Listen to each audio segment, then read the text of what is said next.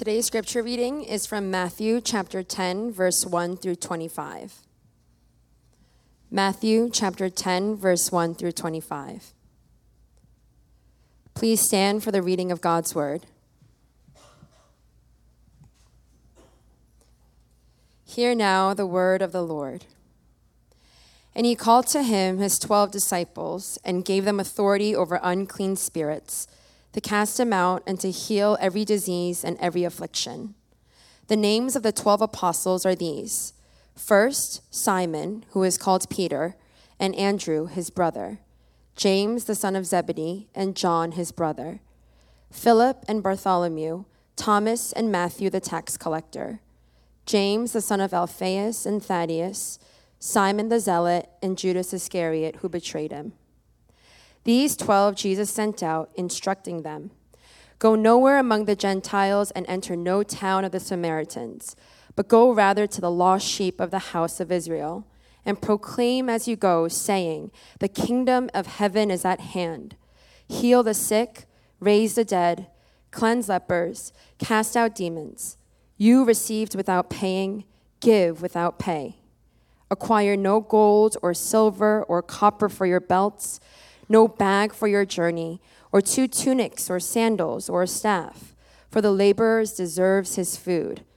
And whatever town or village you enter, find out who is worthy in it and stay there until you depart. As you enter the house, greet it. And if the house is worthy, let your peace come upon it. And if it is not worthy, let your peace return to you. And if anyone will not receive you or listen to your words, shake off the dust from your feet when you leave that house or town. Truly, I say to you, it is it will be more bearable on the day of judgment for the land of Sodom and Gomorrah than for that town. Behold, I am sending you out as sheep in the midst of wolves. So be wise as serpents and innocent as doves. Beware of men, for they will deliver you over to courts and flog you in their synagogues, and you will be dragged before governors and kings for my sake, to bear witness before them and the Gentiles. When they deliver you over, do not be anxious how you are to speak or what you are to say, for what you are to say will be given to you in that hour. For it is not you who speak, but the Spirit of your Father speaking through you. Brother will deliver brother over to death, and the father his child, and children will rise against parents and have them put to death. And you will be hated by all for my name's sake. But the one who endures to the end will be saved. When they persecute you in one town, flee to the next. For truly I say to you, you will not have gone through all the towns of Israel before the Son of Man comes. A disciple is not above his teacher nor a servant above his master. It is enough for the disciple to be like his teacher and the servant like his master. If they are called the master, if they have called the master of the house of Beelzebul, how much more will they malign those of his household? This is the word of the Lord. Thanks.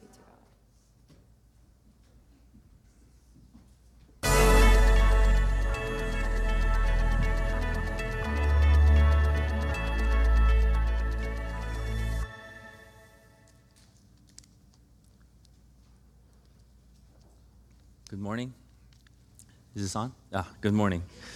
Uh, I just want to, before we pray and start, I just want to give two quick announcements. One is if you are a YG or youth group volunteer for this past retreat, um, I have had some feedback that uh, maybe a debrief with me would be appreciated. So if you would like to be encouraged and perhaps have some food, uh, 1.30 today here in one of the rooms here. So if you're a YG retreat volunteer, and you would like to debrief with me, uh, you're invited to join me after the youth group service today, around 1.30, 1.45 in one of the rooms there. The second one I wanted to share with you, we have, we have said it, but I just want to say it again. Table Talk is an amazing time, which I invite you to come. You can bring people from this church, but people outside of this church, and then we can have a table talk discussion, especially about the heart issues of the gospel.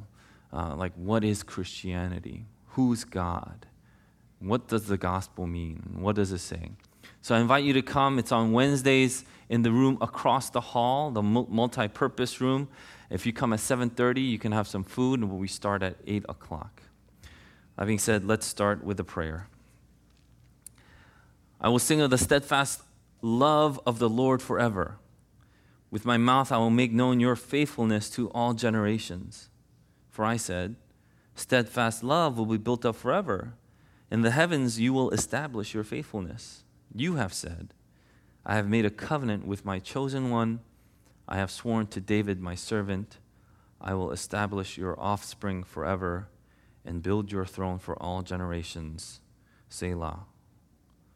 Let the heavens praise your wonders, O Lord, your faithfulness in the assembly of the holy ones. For who in the skies can be compared to the Lord?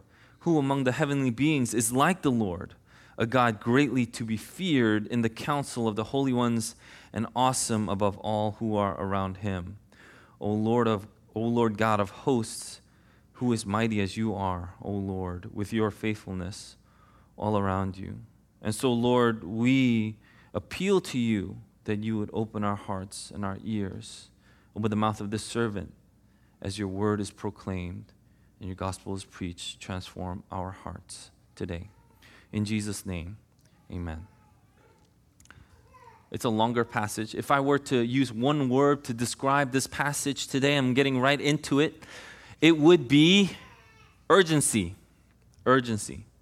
Not only because it follows after Jesus' statement on the harvest that is plentiful, but the workers are few, but because of what we'll see here in this next passage, commonly referred to as Jesus' second discourse. Okay, this is the second discourse. There are five discourses in the Gospel of Matthew from the Sermon on the Mount, and then we see here the sending of the 12, and then in a few chapters later, there's the parables, and then there's instructions, and then there's the Olivet discourse, or the discourse about the end times. And so we're going to get right into the second discourse of Jesus, or discourse just means long teaching or teaching put together, right? And we start off by, by reading, and he called to him his 12 disciples and gave them authority over unclean spirits to cast them out and to heal every disease and every affliction. So we begin this discourse with Jesus now showing, after showing that he is one with authority, giving authority to the 12 disciples authority over demons, every disease and affliction. And Matthew after saying this, he takes a pause to identify who the 12 disciples were or are. So he says this Jesus gives authority to the 12 disciples, and then he takes a pause, and verses 2 to 4, he identifies who the 12 disciples are, who the 12 got, who had uh, authority from Jesus. The names of the 12 dis- apostles are these. First, Simon, who was called Peter, Andrew, his brother, James, the son of Zebedee, and, his, and John, his brother, Philip and Bartholomew, Thomas and Matthew, the tax collector, James, the son of Alphaeus and Thaddeus, Simon the zealot, and Judas Iscariot, who betrayed him. If you just take these three verses, there are a number of things that stand out. For instance, the word first. Peter is named first among the apostles. And then we see the rest of the 12 are mentioned actually in pairs most likely because just like in the book of Mark, they were sent out in pairs. I'm not ex- like I'm just telling you what it is. I'm not explaining everything. So I just hope that you get it. Um, otherwise, you know, we could stay here for a while. Jesus didn't send out his apostles alone, but he purposely sent them out in pairs. And here in Matthew, we see the only instance of the word apostle. It's the only instance of the word apostle, and it was used in reference to the 12 disciples. Apostle, meaning those who were sent. There are two Jameses among the 12, and they were differentiated by whose son they were, right? The son of Zebedee and the son of Alphaeus, but they were two Jameses, right? On Mark, we will see the James, uh, the son of Alphaeus, as James the Lesser or James the Younger in Mark 15:40. And then there's the inf- excuse me, infamous Judas Iscariot. It seems to be a last name, but we know that there were no last names back then. So it wasn't a thing back then. So the tag Judas received as Iscariot meant traitor or assassin. In some instances, it could have meant redhead, which would have just been weird. Imagine Judas the redhead. Anyway, um, if it did, I, I, think it would have been hilarious, but it probably didn't. But Judas Iscariot was most likely to have meant the man of Kerioth. And now, because of what he did, Kerioth was in southern Judea, but now because of what he did, Iscariot meant traitor. Just as if you don't like somebody and this person betrayed you, like you had a friend group and this person left. Like, even if you were a Christian, you'd be like, Judas, you know, that kind of thing. So he was known to be a traitor. And of the tags that we see here, there are some people with tags, some people without tags, but of the tags that we see here for the apostles, the ones that haven't I haven't mentioned yet are the most fascinating to me. The two that have nothing to do with birth or origin, right? The two tags that have nothing to do with birth or origin are Matthew the tax collector and Simon the zealot. Tax collectors were so seen as people who sold their souls to the enemy. They sold their Jewish identity to the Romans. Then they would have been treated as the enemy in many cases. Zealots, on the other hand, during that time were known as the rebel band of forces. There were many kind of rebels, but to be labeled a zealot meant that you were of the violent overthrow of the government kind. There are stories of when, when Roman soldiers would go along the paths of their cities, and maybe one Roman soldier would stay behind for a drink of water, a zealot who would be um, masked or covered or disguised would come out, cut his throat, and then slip back into the crowd, just like a video game. I kid you not. That's, that's what the kind of imagery zealot had violent overthrow of the government, whatever way you could. And in many ways, if you think about it, these two people and their primary party affiliations would have been polar opposites. And here they are presented as being part of the same group. How different would you have had to be to be a tax collector and a zealot in worldview, understanding, loyalty, political affiliation, and yet here they're positioned to be at the same table and not at each other's throats. Some people have speculated that if Jesus were to come down today in our time, he would be a Republican or he would be a Democrat. That is an absurd, absurd thought. That he would come to this earth and submit to a political, a secular political party when he is the king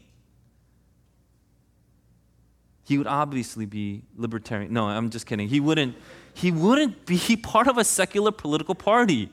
And if we're to expound on all the things here from verses 2 to 4, I'm sure we could just make a sermon series. For instance, who's Thaddeus? Why is he mentioned here? Never again. And unless you count John 14, and he just asks one question Jesus, is the political world now or later? And then you don't hear about anything about Thaddeus. Like, who are these guys? I'm sure we could have made um, an exposition or uh, just expounded to be a sermon series yet. And some were great, some were small, you'd never heard of it. One of the best Bible trivia questions that you could give is name the 12 apostles. Almost no one can really do that unless you purposefully either memorize Luke's or Mark's or Matthew's 12 that have been um, you know, shown here. And yet, no matter how great or small that you think these 12 are, these are the 12 that will be honored for all of eternity as the 12 apostles of Jesus, minus Judas Iscariot. But they will be honored for all eternity, as it says in Revelation. These are the 12. And in verse 5, it says, These 12 Jesus sent out, instructing them. Instructing has this kind of command commanding word. It's like a synonymous to command. It's almost like a military command. So apostles also being sent out. If you heard the word apostolos, you would have thought of a ship being sent out or a military ship. And Jesus commands or instructs them. And so you see this picture. And he commands them, Go nowhere among the Gentiles and enter no town of the Samaritans, but go rather to the lost sheep of the house of Israel. Jesus gives them restrictions or boundaries of where they could go before sending them out. Don't go to the Gentiles or the Samaritans, but go to the Jews. And this wasn't because of Matthew's or even Jesus's um, anti Gentile bias, then you haven't been reading. If you think so, you haven't been reading Jesus going to Syria in chapter 4, performing these miracles, or healing the centurion in chapter 8. And we'll see in chapter 15 with the Canaanite woman or the Syrophoenician woman and so on. But the primary focus for Jesus right now was the lost sheep of Israel to fulfill the scriptures that we went over last week, especially in Ezekiel 34, among other biblical prophecies. And this is where, where we would see the scriptures say, first to the Jew, then the Gentile. There is an order to even the proclamation. And in verse 7 it says, And proclaim as you go, saying, The kingdom of heaven is at hand. You know, there's a proclamation that the kingdom is near, it's not far off. Here we see the words at hand. It's showing us the proximity and immediacy of the kingdom. You wouldn't say near or at hand if it was still a whiles away. If you see something on the outskirts of town, you would say, Look, that thing is near. It's right around the corner. You may not see it, but it's literally, dude, it's right around the corner. This is the proclamation. And as they go proclaiming, this is a continuous verb, as they go proclaiming, heal the sick, raise the dead, cleanse the lepers, cast out demons, you receive without paying, give without pay. Uh, what's interesting here is there's no article for uh, before sick or dead. So it would have been read in the Greek because there's no the sick or the dead. There's no the. And it, because it's awkward, we put the the in there. In the Greek, it would have been read kind of like this Heal sick people, raise dead people, cleanse lepers, cast out demons. As you go proclaiming this proclamation, the picture is as you go proclaiming, do as Jesus did. You receive without paying, give without pay. As far as we know, the disciples, we don't know if they healed any sicknesses or raised anybody from the dead. It doesn't seem that way. We don't know if they even healed leprosy or the demon possessed uh, right now. So, uh, as um, even as disciples, we don't know if any of the twelve were actually healed from sickness. They were dead before and they were raised. They didn't have leprosy. None of them were demon possessed, as far as we know. So when Jesus goes, You have received without paying, give without pay, what does that mean? Once again, the proclamation and the miracles were a thing to be clumped together. The miracles would have validated the proclamation. The kingdom of heaven is at hand. What proof is there? What evidence is there that the kingdom of heaven is at hand? We're seeing all these things take place, like healings and miracles and things of that nature. And Jesus continues Acquire no gold or silver or copper for your belts, no bag for your journey, or two tunics or sandals or a staff, for the laborer deserves his food. Don't take any extra things on this journey. Jesus basically sends them as they are and then says, For the laborer deserves his food. The assurance is that if Jesus sends, then he will also take care of the worker that he sends. And in verse 11, whatever town or village you enter, Find out who is worthy in it and stay there until you depart. As you enter the house, greet it. And if the house is worthy, let your peace come upon it. But if it is not worthy, let your peace return to you. If anyone will not receive you or listen to your words, shake off the dust from your feet when you leave that house or town. Town or village, big or small. Find out who is worthy, pick a place, enter it, and if it's worthy, then there really will be peace. But if it's not worthy, the peace that the disciples carried with them would return back to them. And if they don't listen to you, shake off the dust from your feet. At that time, the Jews held this belief that even Gentile lands were unclean. So um, you wouldn't just enter into their homes like we saw before, but going even into Gentile territory was like dirty. So if you had to, you would go journey through the town but once you got back, it was customary they would just shake off the dirt like this while they, while they acquired um, while they acquired abroad. And Jesus took this custom that they understood to the Jews that when you see something unclean that was outside, that didn't belong in the house, you would shake off the dust or dirt. Jesus shows that people who didn't receive Jesus' words should be treated like the Gentiles or outsiders. Do you see where we're going? And then he goes, Why? Why would he do that? In verse 15, he says, Truly. Truly is the word amen. So anytime the word truly is come up, the, it's the literal word for amen. And so it's to say something like pause, take a break, take a breather. There are all these instructions that are giving you. And Pastor Eugene just zipped through 14 verses, uh, what just happened, right? But when you see truly, you pause. And then you know something deep is about to happen. Deeper. And so you have to like perk up your ears. What just is going on? And Jesus goes, Truly I say to you, it will be more bearable on the day of judgment for the land of Sodom and Gomorrah than for that town. The places that Jesus proclaims here were places. Who are these places? What, what, what, what do you mean, that town? Those towns are the towns that did not repent or believe, okay? And the punishment is worse than Sodom and Gomorrah. Do you know what happened to Sodom and Gomorrah? So, this is what we call the Christological claim here are these wicked, wicked cities Sodom and Gomorrah. These cities were so wicked, so detestable, that the Lord couldn't let them even survive on His grace now anymore. So He burned them with fire and sulfur. Sulfur and fire rained down from the skies to destroy this city. And Jesus is going, those who reject the message of the apostles, those who reject the ones that I'm sending now, the 12, if they reject your message, the punishment for those towns will be greater than one of the most wrathful punishments that we see in the Old Testament.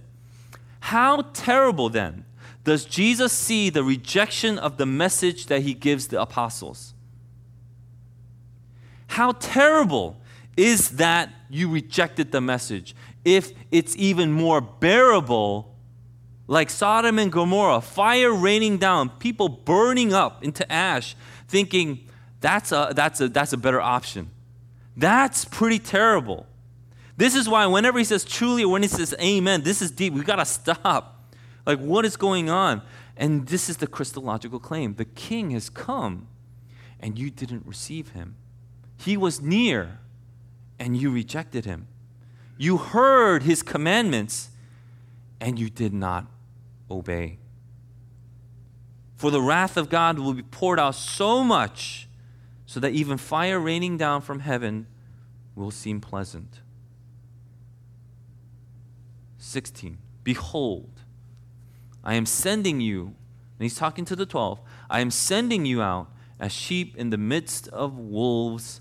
So be wise as serpents and innocent as doves. Watch out. Behold means stop, look up, look up, behold. Jesus sends his disciples out not into wolves, but they're already there, right? He's in the midst of wolves. These wolves are everywhere. These wolves, as, as, as you're sending them out, there are already wolves around. So, he says, be wise as serpents and innocent as doves. Disciples may be sheep, as it says here, but they need not be stupid sheep. Be aware. Serpents are wise in the sense that they are clever, and if they sense threat, they can be hostile to the threat, right? Doves are innocent in their gentleness, but we've seen throughout history people appreciate doves for their purity. So serpents can detect danger and address it, while doves aren't tainted by other things. Do you see what he's saying? Identify the wolves without becoming one. Identify the wolves without becoming one. Beware of men. Anthropos. Men obviously is not referring to the male sex, but, but obviously people. But what kind of people? People who have power or authority. For they will deliver you over to courts and flog you in their synagogues and you will be dragged before governors and kings for my sake to bear witness before them and the Gentiles. These people with authority, they're going to put you over to the courts. You're going to get flogged. Flogging was a serious matter. It wasn't like someone took like one leather whip and and then you're like, oh, ow, like that kind of thing. The whip consisted of, was a, a scourge that had four thongs. It had four whips, if you think about it and it was a handle with four thongs or whips that protruded out from the it was tied to the handle and inside these whips they would uh, attach smaller metal beads or pieces of bone fragments that were sharp all, all across the thongs, right? And then they whip you with that. What would happen then is the beads would hit your skin and soften it, like tenderize it. The bones would then go into the skin, cut it, and then rip it apart. So this is what flogging meant. It was not uh, just, you know, it's going to hurt, but it was a serious matter. And he is saying they're going to flog you in their synagogues.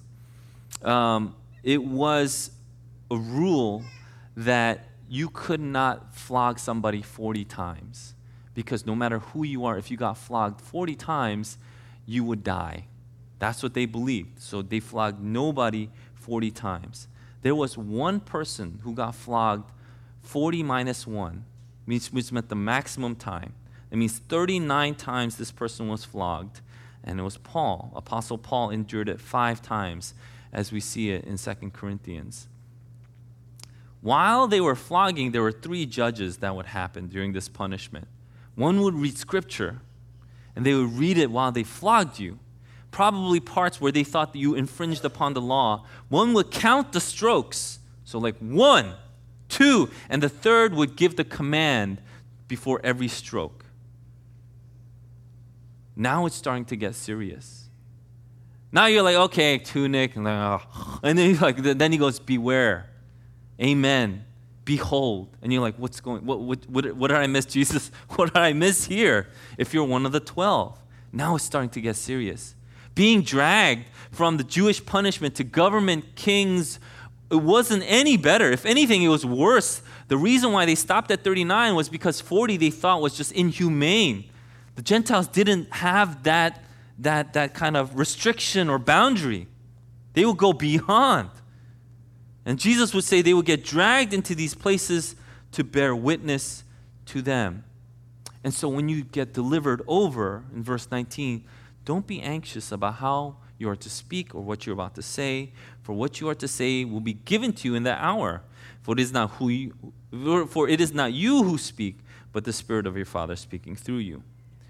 The key word in verse 19 is when, not if.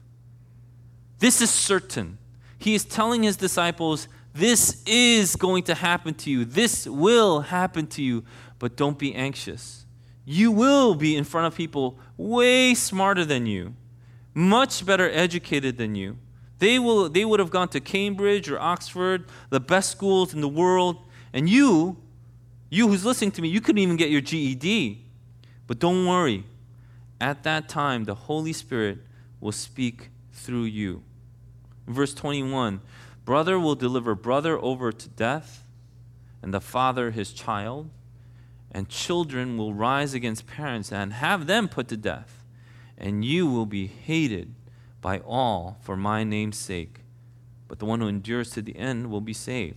There is a progression, an escalation, and it's getting worse. Brother will deliver brother to death father his child, children their parents, and have them put to death, all for what? Because of Jesus? Now, this is Jesus getting at the core of the community, the family unit. This is grand scale persecution coming, and it will be the complete breakdown of the family, the most basic unit of society there will be so much hatred for Jesus that it will go all the way down to the basic unit of society. There will be widespread hate and opposition to Jesus and his teachings. And because they are so closely, these 12 were so uh, closely associated with Jesus, they will be hated. But here's the thing He goes, But the one who endures to the end will be saved. This is an understanding we have to have. Salvation is not a one and done thing, it is a process. It begins with your obedience and your confession, what we classically know to be repentance and baptism. It begins with your obedience and confession, but it doesn't end there. It starts there, but it must finish in discipleship. It means that real disciples will persevere whatever trials are thrown their way. Those that endure will find themselves in the presence of the Lord forever.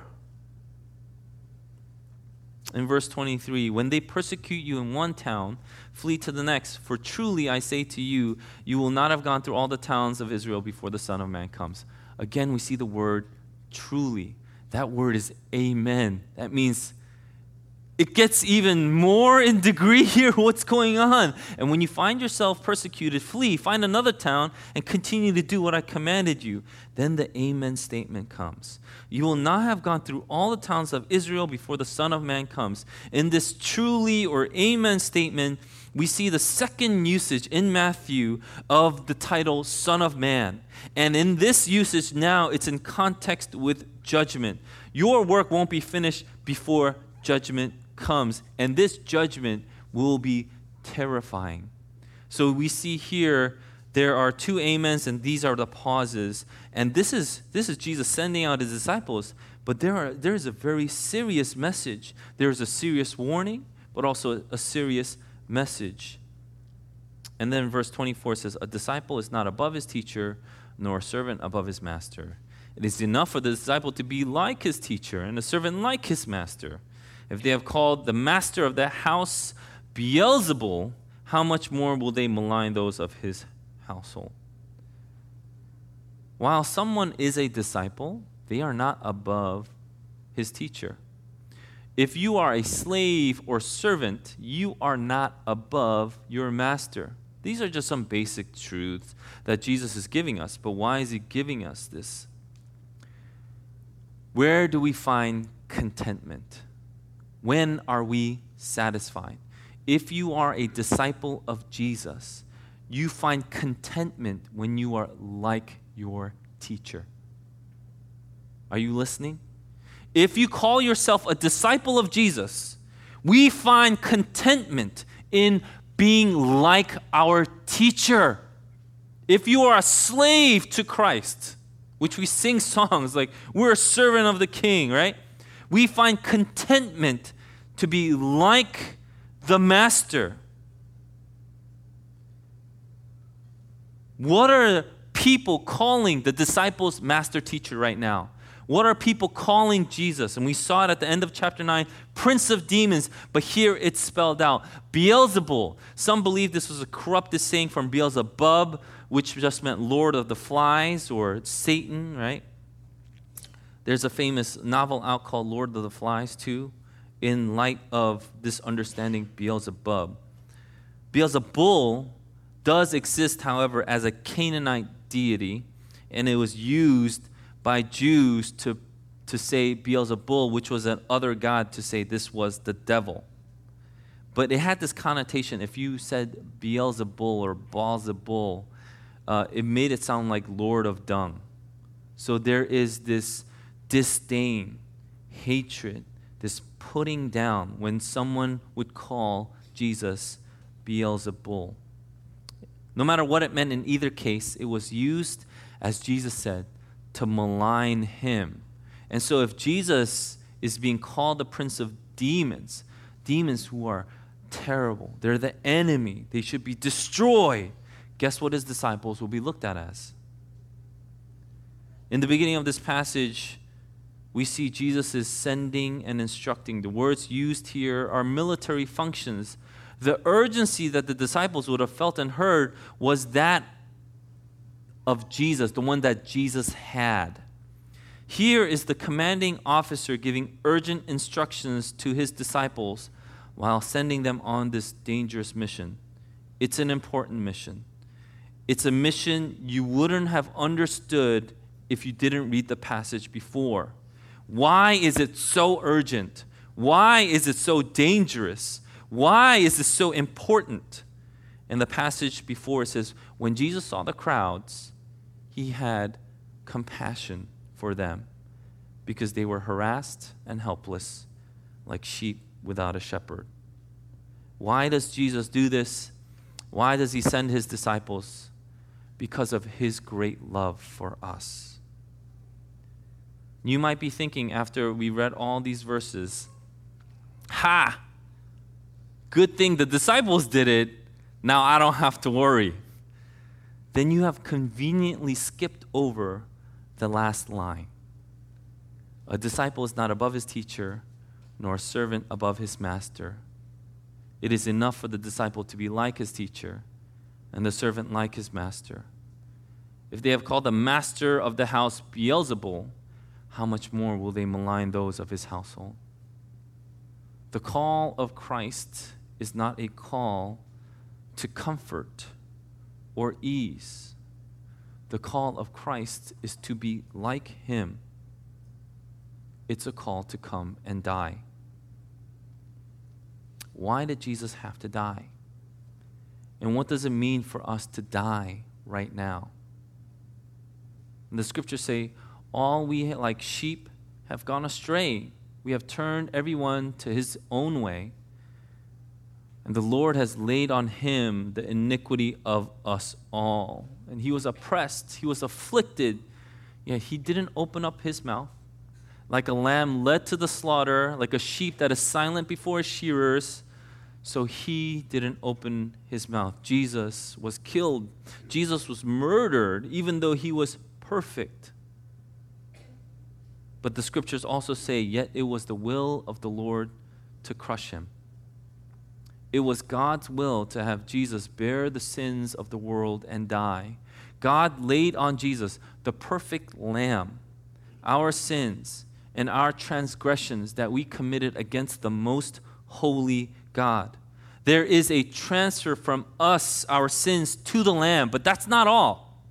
There is a transfer of good standing, eternal merit, perfection that is transferred from Jesus to us. So now that as we place our trust in Him, He is our master teacher, we can follow in His footsteps. We are to be His disciples and follow just as He did. You know, Jesus conquered death, and for those that are in Christ, death no longer has a hold on them. So even if we are to suffer, we're not to be afraid that we will be completely destroyed. Even though we are afflicted in every way, we are not crushed. Perplexed, not forsaken. Struck down, not destroyed. Always carrying in the body of the death of Jesus, so that the life of Jesus may also be manifested in our bodies as we follow Jesus, suffering and persecution will come. Will come. You know why? Because we're following Jesus. However, the suffering is not the end, it's not the finish, it's not the last word. God gets the last word. And God does amazing things with it. A lot of you here have Korean heritage. I want to tell you about this man named Robert J. Thomas. He was a missionary to China, and you may have heard of him. He was a missionary to China. And then he had heard about this tiny country next to China, and his heart broke. His heart had compassion. He didn't know anything about it. All he knew was this country was closed off completely. And he wondered and inquired how can we give the gospel to this tiny country? Like, you can't go in. They're very hostile. They'll kill you as soon as you step in. You can't go in. So, what he did was, anytime there was a ship, he would ask that the ship go by the coastlands of Korea. And he would throw as much paraphernalia as he could into the shores, saying, Read these, read these pamphlets, read these pamphlets. Korea would send an envoy, they would send a ship. Don't come near to the shores, or we're going to destroy you. But he did it two, three times, kept on doing it. One day, actually, when he was on the ship, uh, the ship got stuck in a dune and it couldn't move. The Koreans took this as an opportunity, set a ship on fire, probably with explosives, and sent it at a collision course with the ship R.J. Thomas was on. That ship exploded, caught on fire, and everybody had to evacuate the ship. That's when the Koreans attacked. and they attacked everybody on the ship, tried to defend themselves. They had some weaponry, but they all died. R.J. Thomas came out from this burning ship, and you know what he did? He didn't come out with a gun. He came out with the Bible and he yelled in the Korean that he knew. He yelled, Yesu, Yesu. That's all he knew. So he would just yell, Jesus, Jesus, with a Bible in his hand, would go onto the shore and he would be executed on that beach shore. This executioner, this person that beheaded this uh, R.J. Thomas, after he beheaded him, he realized, and he would say this in his memoirs I killed a good man. That's what he said. He took the Bible that he had, and he didn't know what it was. It was just a book. He's like, What is this book? They, they couldn't even communicate with the people. He took this Bible and he used the paper, the pages of the Bible as wallpaper in his house. He didn't know what it was. So he just put wallpaper in his house from the pages of the Bible, and we now know it in Korean history of the mission history that people would come from far and wide to listen or to hear or to read the Word of God on the, on the walls of this man's house. The rest is history. That's your history. God could take suffering and it's not the last word. We are not to be afraid, but we are to trust that Jesus can take anything and transform lives by the power of His Word and by the power of His Spirit. And so, what about us now? What do we do? What does the Word say? It says, repent and be baptized. What shall we say then? Are we to continue in sin that grace may abound? By no means. How can we who died to sin still live in it? Do you not know that all of us who have been baptized into Christ Jesus were baptized into his death?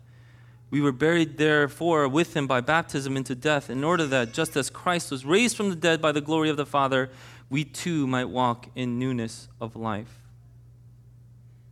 Apostle Peter also writes this for you have been called for this purpose, since Christ also suffered for you, leaving for you an example for you to follow in his steps, who committed no sin, nor was any deceit found in his mouth.